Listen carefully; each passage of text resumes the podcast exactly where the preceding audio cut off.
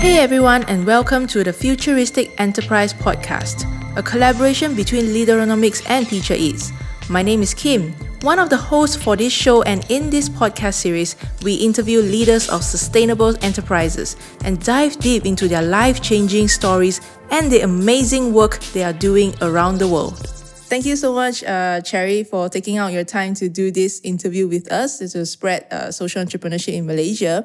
Um, before we start, like introducing what AGREA does more, uh, could you please introduce yourself and what is your role in AGREA? Yeah, so thank you so much, Kim, for this invitation. Uh, hopefully, we can inspire you know more people uh, because of this interview. So I'm Cherry Atilano. I'm the founding farmer and CEO of Agri Agricultural System International Inc. Um, basically, I started AGREA and running it in terms of vision and strategies on how you know our vision of creating the first one island economy model in mm. the Philippines would uh, happen at the same time how we can actually change and contribute to to to make our food systems better mm-hmm. i like it you call yourself founding farmer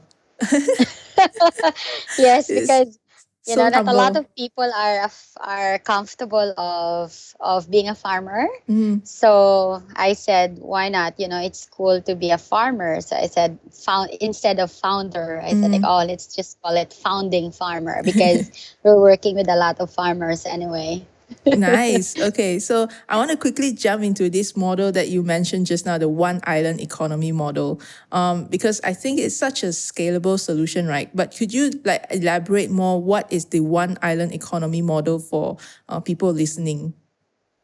Yeah, so for those who have been in the Philippines, are um, I think you're well aware that Philippines is an archipelago of 7,107 islands. So we have a lot of islands, and and it's so hard to make the island sustainable in terms of food. Some islands would really like dependent from other islands, but there are also islands that are gifted with good weather condition, good climate, good soil, and a lot of farmers are actually living in the island. And what we're trying to do with the one island economy is to model an island that is focused on agri-based sustainable development in terms of economy, environment, and impact socially. So um, the one island economy, we started in the island called Marinduque. It's actually the heart of the Philippines, and it's almost shaped like a heart. Um, we started it there because the island is mainly dependent on agriculture, both farming and fishing where 57,000 families are into farming and more than 20,000 families are into fishing. However, the island is one of the poorest and hungriest island provinces in the Philippines. So we said that it's very common, you know, in agricultural uh, places that the, the people who are producing our food are the poorest and the hungriest. It's somehow like a crime. They should be like the one with so much money, so much wealth, because they produce the food. And agribusiness is the most solid business, you know, feeding people. However, there must be something wrong in the entire uh, value chain or the supply chain of food system why it happened. And second one um, the one island economy inspiration actually is how to make the islands of the philippines uh, sustainable in itself. That for example you know with this covid pandemic that's happening some islands that are not planting are suffering because there's no trading no like planes going to that island, no ships or boats going to that island. So a lot of islands are actually starving. So our goal is how can we encourage all the islands in the Philippines to actually be self-sustaining in terms of growing the crops that can be grown in their land and you know be somehow dependent on on growing their own food to sustain their population. So our goal mainly is you know, focusing on three major goals to build the one island economy. The first is zero hunger. How each island would actually be free from hunger. You know, no one is hungry, especially the women and the young ones and the poor people in the communities who sometimes cannot afford to buy food, but they have piece of land around their house that they can cultivate. A second one is zero waste So in AGREA's model, everything is zero waste. You know, we don't burn our uh, farm waste in the farm because we we we convert them into organic fertilizers so that the farmers can actually use it for their next production or next cropping season. And uh, if there are you know produce that are not good we also help the women in the farming communities to make jams you know they make like a mango jam or pineapple jams or strawberry jams so that those will not end into the landfill uh, third one is zero insufficiency uh, i'm an agricultural economist in background um, so i really love the idea of how an island can be actually uh, improve in terms of its economic development through sustainable agriculture. So the zero insufficiency is when we enter the island. Right now we're doing into islands, and there are five islands in the pipeline that we're reviewing. Um, every time we enter the island, we actually review if what's the major import and export of the island in terms of food. So, for example, just to give you a quick idea, uh, when we entered, started in Marinduque Island, we said that, okay, Marinduque Island's number one export is coconut products. You know, the they have 4 million coconut trees in the island, but the coconut farmers are earning only $60 every 40 days. It's very little income and they supply all the oil in big processing manufacturing company in in you know in processing zone in Metro Manila. So we said if coconut is our biggest export, what are the things that we can do out of coconut that could give higher value to farmers, right? So we develop products like coconut sugar that we supply to coffee shops in the Philippines. And we also like do honey production by introducing bees to increase the fruiting capacity of their coconuts, but at the same time can give them additional income.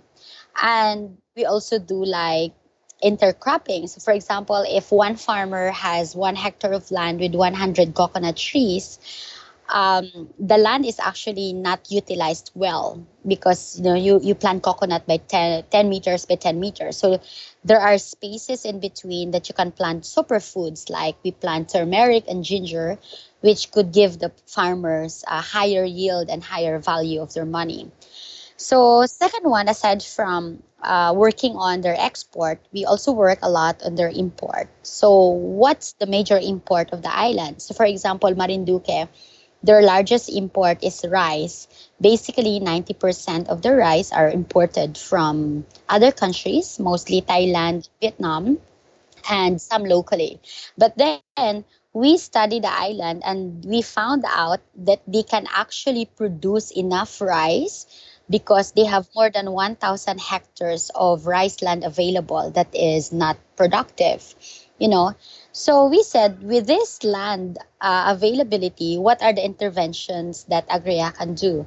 So it might be infrastructure by irrigation system that we're trying to work with the government, or it may be technology or access to good quality seeds that that they can use. So we try to provide that intervention and maybe it's the financial capital for the farmers to start. So we try to also provide the financial capital.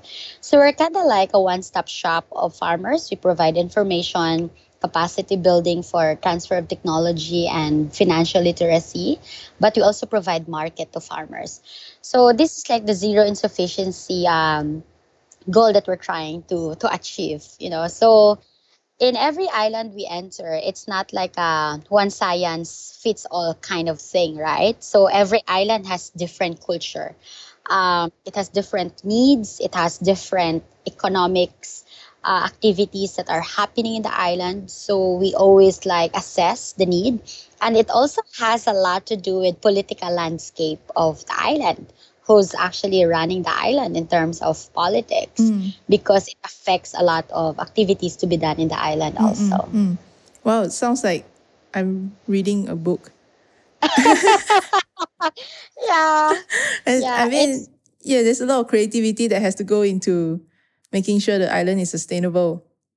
Yes, it's kind of like easy to to explain, but so hard to implement. I, I'm sure. I'm sure.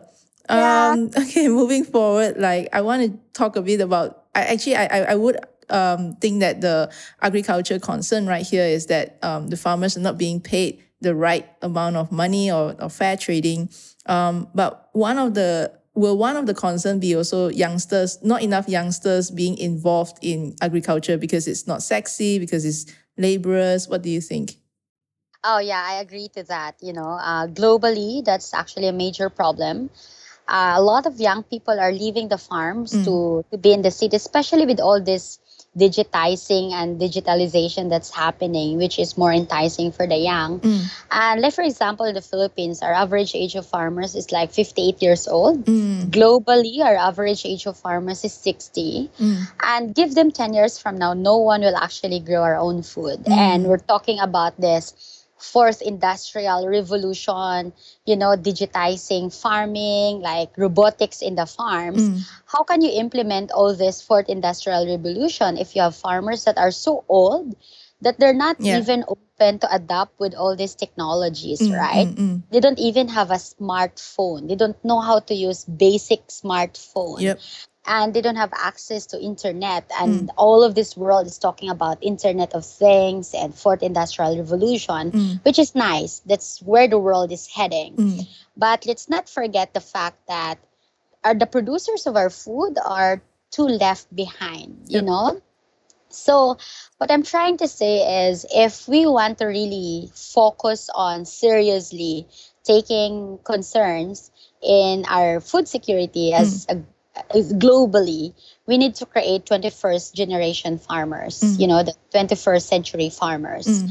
um, these farmers we need to encourage a lot of our young people to really see the value of the land and to really see the value of agriculture Mm, mm. and in this way, I think, you know, the introduction of agri technology or farm tourism kind of thing can and social entrepreneurship in terms of product development or Mm. value addition to farm produce will be more exciting for young people to come into agricultural space Mm, mm. because uh, the notion of people in agriculture is not sexy because especially in farming communities you know these young people would see the hardships and struggles of Mm. their parents that um, they're cultivating their land by their hand right now you can cultivate using machineries Mm. or equipment that you can put in your land Mm. you can fly a drone to assess the soil you know condition and soil health so we need to make it sexy in a way that it's fun for young people to be in agriculture Mm.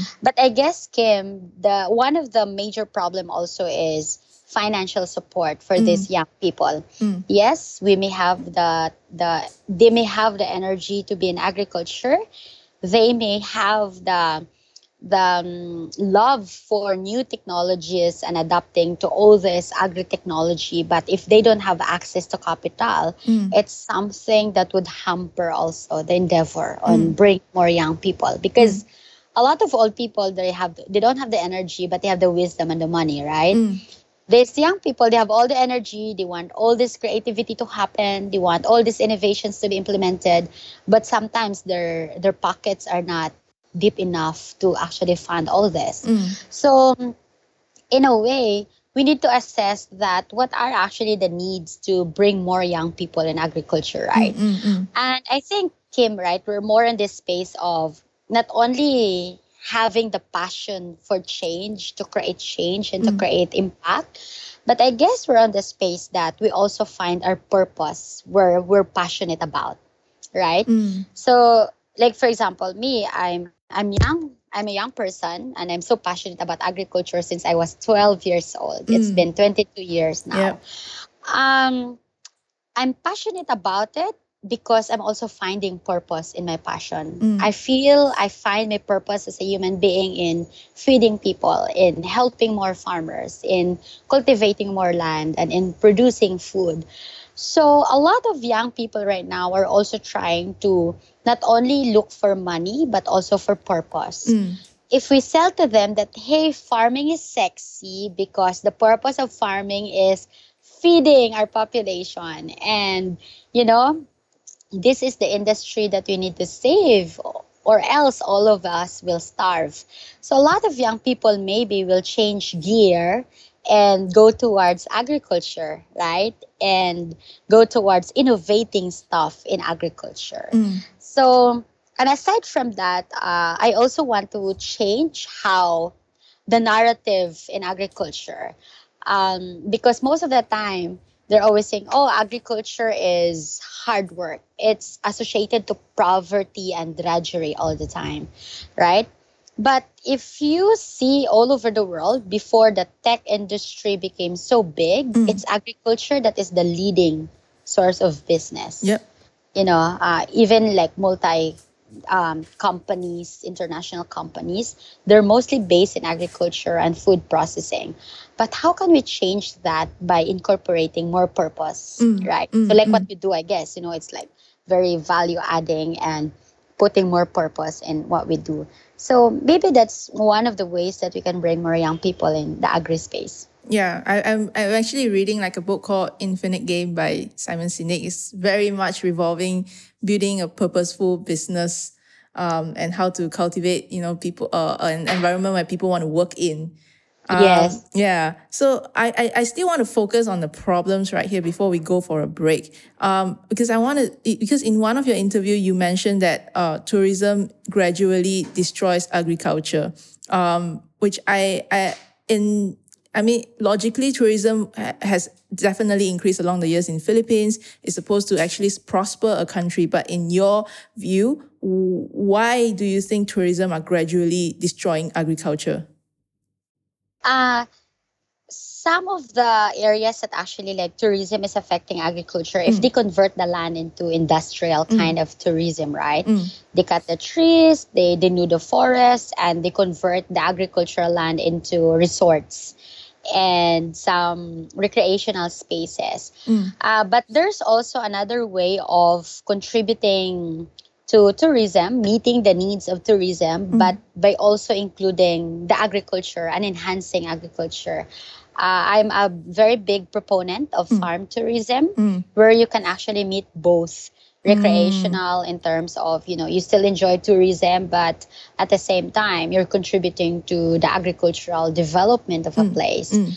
so like in farm tourism uh, we're actually doing it in our farm our farm is one of the first accredited uh, farm tourism destinations mm. in the philippines uh, what we what we we're actually observing is a lot of young people are you know are going into this backpacking kind of trip right mm uh, a lot of young people right now they want to go for a trip because of purpose they mm. want to learn they want to explore they want adventure mm. unlike in our parents that they travel because they want comfort mm. they want to see places they want to take pictures okay. right so with this farm tourism that we're we're trying to do you're not destroying the agriculture uh, sector but actually you're helping a lot of farms around to make their land productive because the moment you bring more people these people will eat you know these people wants to experience how to be in a farm so mm. you need to have experiential um, activities for this different kind of tourism mm. and aside from that when these people come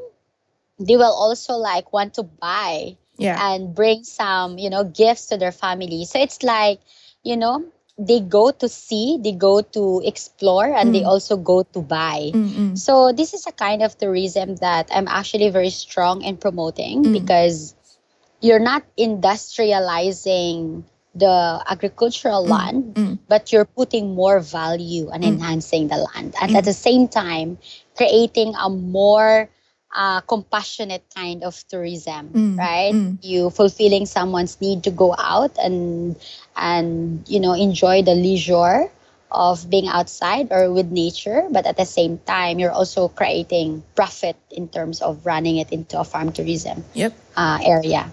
Nice. Um, I think we got quite enough for the problems that are revolving um, agriculture for the first half. Um, I want to take a break and then we'll talk a bit about yourself, like your experience and why you are leading the agriculture business today. Yeah, sure. Ever wondered what leadership is all about? Is it developed over time? Or are people just born with it? We believe there is a science behind leadership and we want to help you understand it. Take this journey with us. as we hear from renowned leaders from all over the world over our range of shows tackling key spaces in different industries today. Leaderonomics, the science of building leaders. Okay, we're back um, talking about AGREA, all the way from Philippines, and uh, we have Cherry Atilano with us. And on the first half, we talked. Uh, first half, we talked about like the problems revolving agriculture. Right now, we want to focus on Cherry herself. Um, so, Cherry, I understand that you have given up a scholarship to be working with farmers and helping them to advance in um, the Philippines. Um, but then you also worked in Gawad Kalinga Enchanted Farm before, which I visited, I think, around three to four years ago.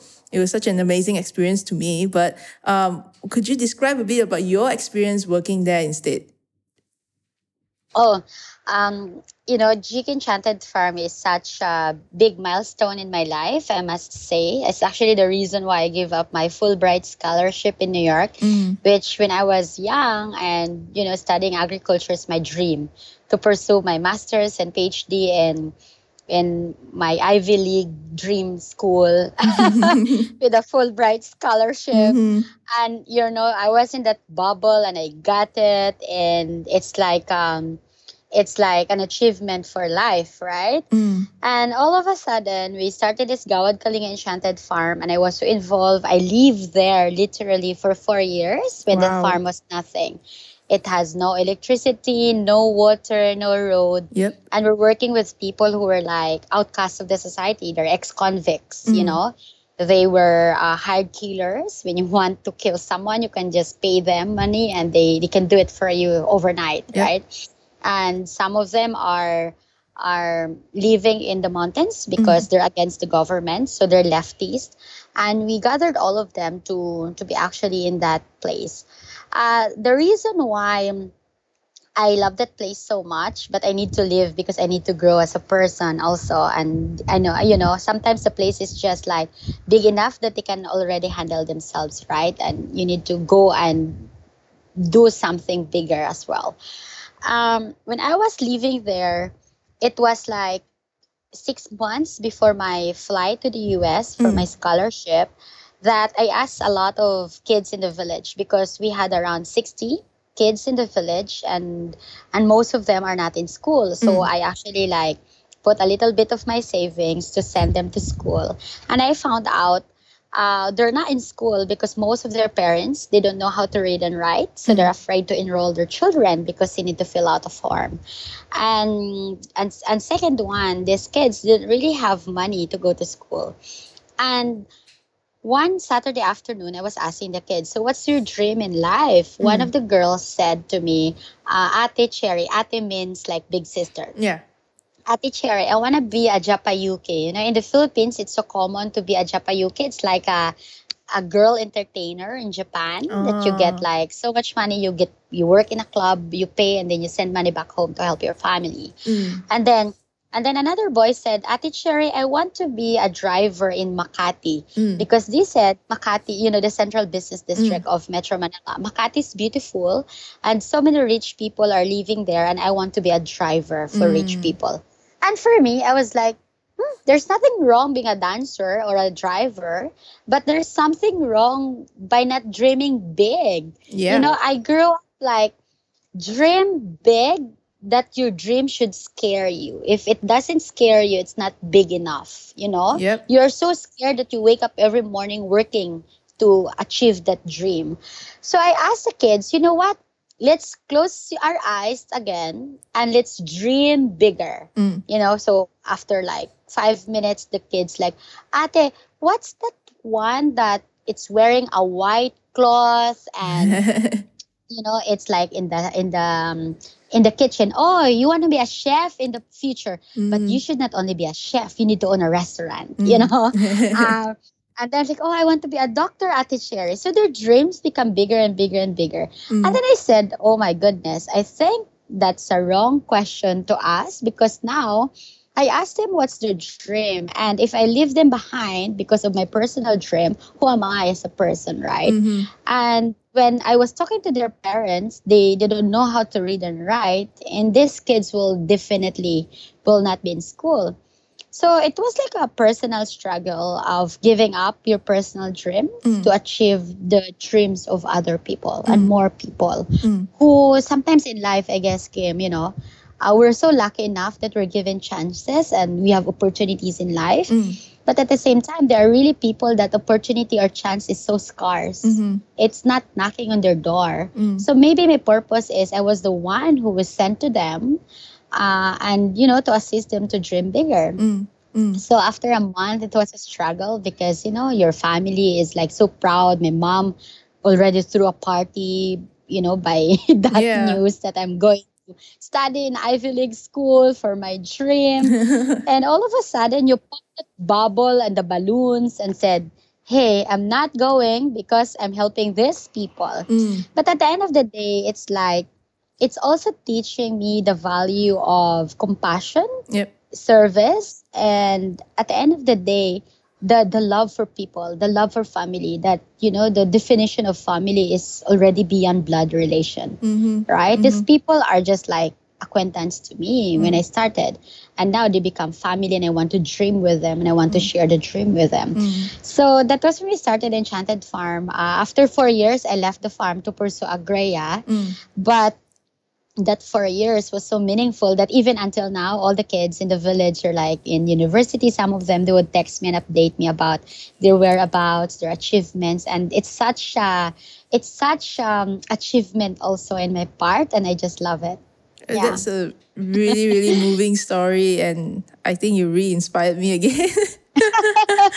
um, But let me pull back to the current situation where we're kind of in the pandemic, um, a bit post. Uh, but I I knew that you were actually starting a, in an initiative called the Move Food Initiative, and uh, it has delivered like tremendous impact, like 180,000 uh, kilograms, I guess, uh, of uh, produce being distributed, and then over 10,000 of our farmers are being impacted. Um, I just want to know, like, do you, could you describe the everyday lives or routine of organizing such initiative, knowing that it's it's tough, right? yeah it's it's totally tough it's like solving the food security of a country during the pandemic that your hands are tied in a chair and your only weapon is your reputation your network and a piece of smartphone that's it um we started that like three days after the uh, enhanced community quarantine or the lockdown happened in the philippines where a lot of people were rushing in the groceries and you know like panic buying some people would buy enough food for like one month Mm. and because they have money but those people who don't have money and lost their jobs during the pandemic they, they couldn't also afford to buy food Mm. And you also have farmers whose crops are actually rotting in their fields because um, during the lockdown it was like mid-march Mm. uh, it is actually summer season in the Philippines, and that's also the highest uh, harvest season of production. Mm. So because it's going to summer, so many people will come to the Philippines as tourists, and we need to feed them, right? Mm. But then, all of a sudden, uh, their markets are closed. No restaurants, no hotels, and even the the the small markets are closed. And there's like one farmer who asked me. He's a pineapple farmer Mm. he was messaging AGREA on Facebook that he's asking for help uh, because he borrowed money from a bank and he's actually he planted pineapple for 10 months because the harvest he will pay for the graduation of his daughter. Oh. and for me i was like oh my goodness how can i help you? So you know i started helping this one farmer. Oh my gosh kim i sold like 3500 big pineapples in two days. I, I carried, if you see my muscles now, because I carried like hundreds of kilos of pineapples with a farmer and me, yeah. and a little bit of help from like uh, my staff. Like two of my staff were there because everyone's like working from home. Yeah. And with that one farmer, of course, the news, like I posted it in my Facebook, you know, my friends helped me to buy and sell pineapples.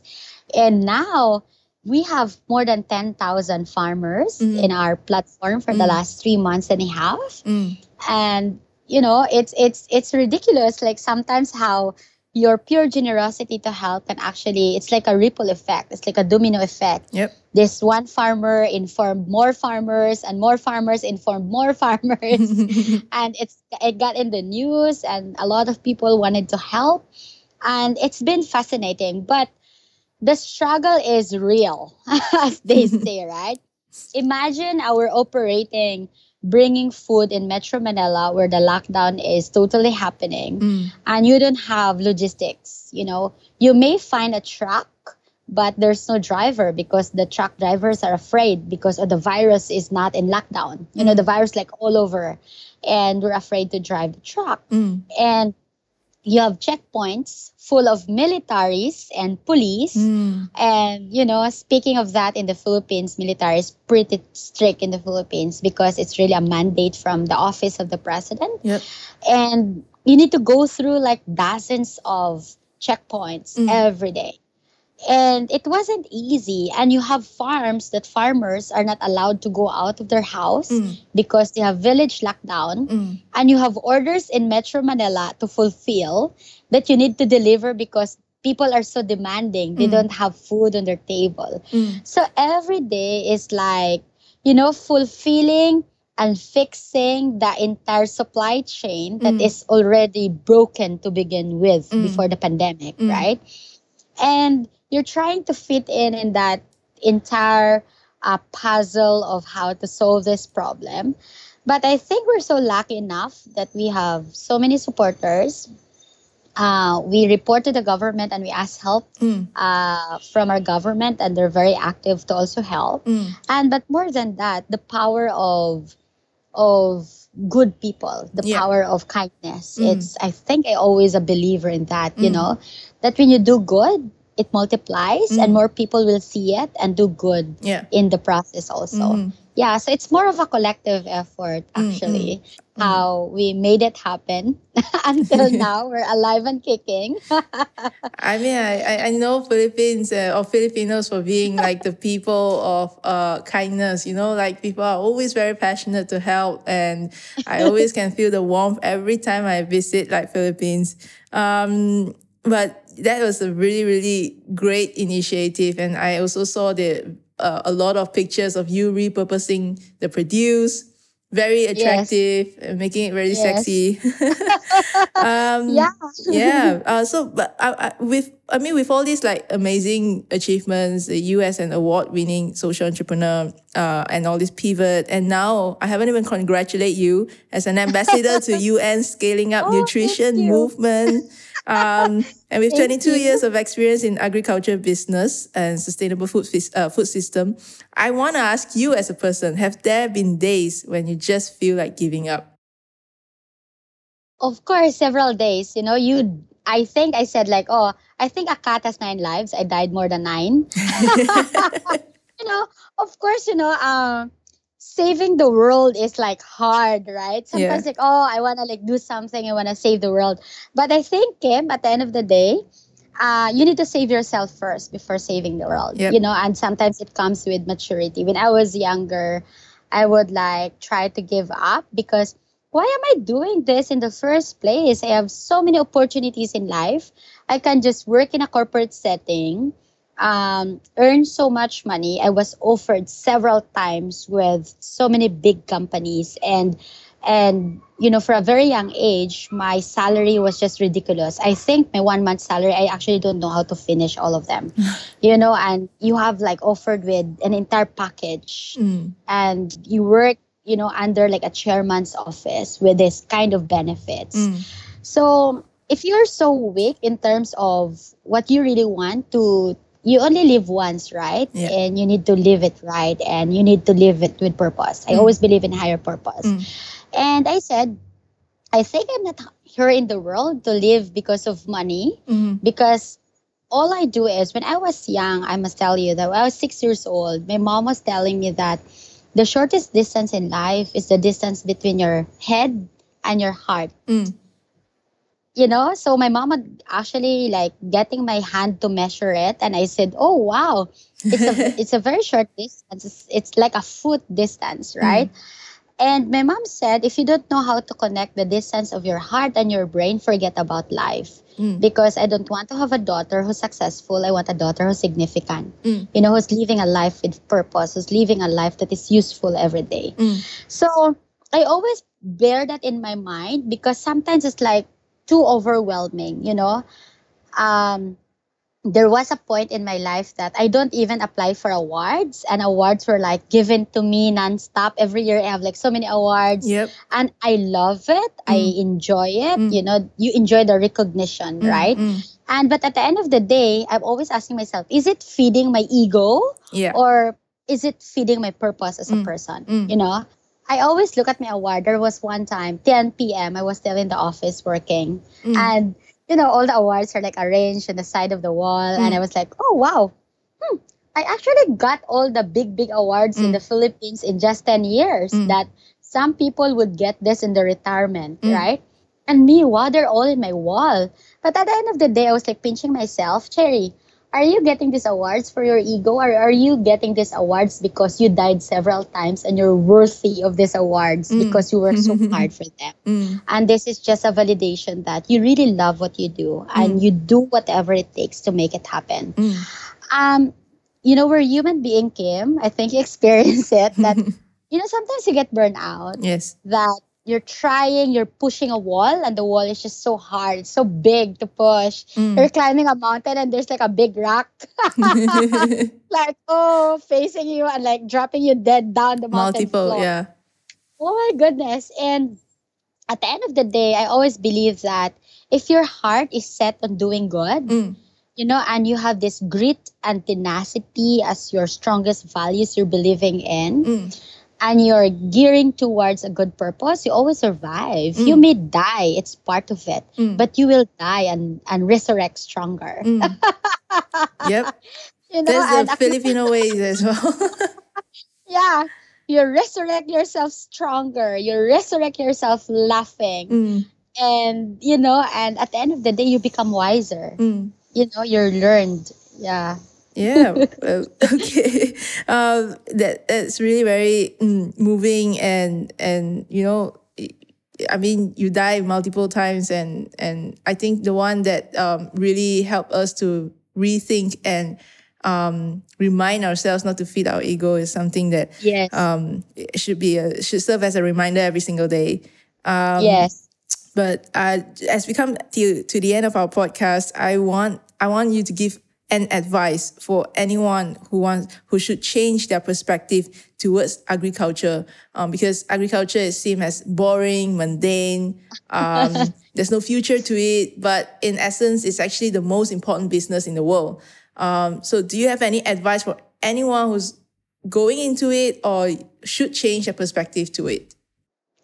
Uh, my only advice is give it a chance because you know agriculture i must say is the most sustainable business the world has. During this pandemic agriculture is the only sector that is surviving and thriving.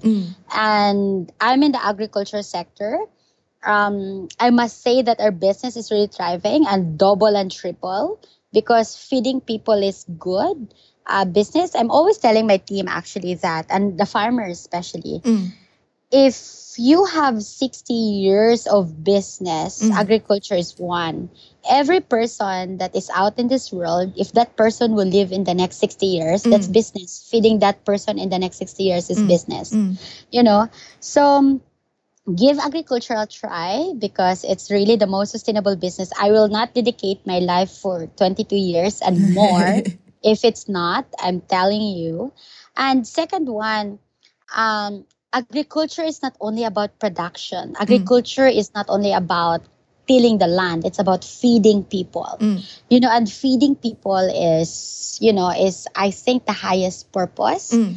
I I must say, because if we cannot feed our population, you know, we will not build a very strong human capital that is healthy, Mm. right?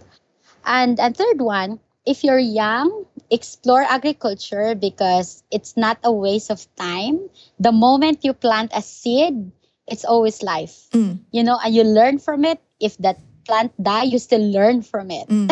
right? Why it dies. It's the most hopeful profession. And you can also try it to be as your weekend hobby. if you're just you know looking for a chance Mm. and but for me you know making farming sexy is real because it's a very profitable business uh, it's very impactful because you directly work with farmers you Mm. see how their lives change Mm. especially in our work game i always love it when i visit the farms Mm. and the farmers would say oh uh, miss che our roof is new because of our income from Mm. the farm. Mm. We, we we we built a new roof for our house so that when it rains, it's not raining inside our Mm. house. You know, uh, my my children are now in school because of our income from coconuts or Mm. from rice. Mm. So it's it's very beautiful. And at the same time, if you want to really contribute to a very healthy human capital of your own country, agriculture is is the way to go Mm. because agriculture is the one that feeds your your population, right? Mm. Mm. And and lastly, um, I think aside from you know uh, agriculture, it's also like a way that we can contribute on climate change. Mm. Uh, they always say that oh, climate change, you know, the enemy of of climate, Climate change, change. is agriculture, Yes. right? The more you plant, the more you destroy the environment. But actually, it's not the case, Kim. Mm. I actually founded AGREA. The name of AGREA is actually a play of two words: Mm. agriculture Mm. and Gaia, Mother Earth in Greek. Mm. Yeah, so agriculture and environment can actually work together Yep. as long as you practice sustainable agriculture. Mm. So if you want to go into food production and protecting the environment, as well as educating people on how what to eat and what technology the farmers would would have, you're actually going to you know uh, advocating for agriculture, environment, and education. Mm. So it's such a powerful uh, impact space to be. Mm. Wow, there's so much wise words inside. Um, but thank you so much for your time and uh, really, really inspiring me and hopefully inspiring the nation as well uh, about the work that you do all the way from the Philippines and all the way from the heart of kindness. Um, so uh, thank you so much. And I hope that uh, we will be able to spread more goodness in the future. Yeah, thank you so much, Kim. It's such a pleasure. And hopefully, to those who are listening, you're not only going to be inspired, but you take action because action is the most important. Yep. Okay. So if you like this podcast, stay tuned for our next episode. I'm Kim, signing off. You've been listening to Leaderonomics FM, the science of building leaders.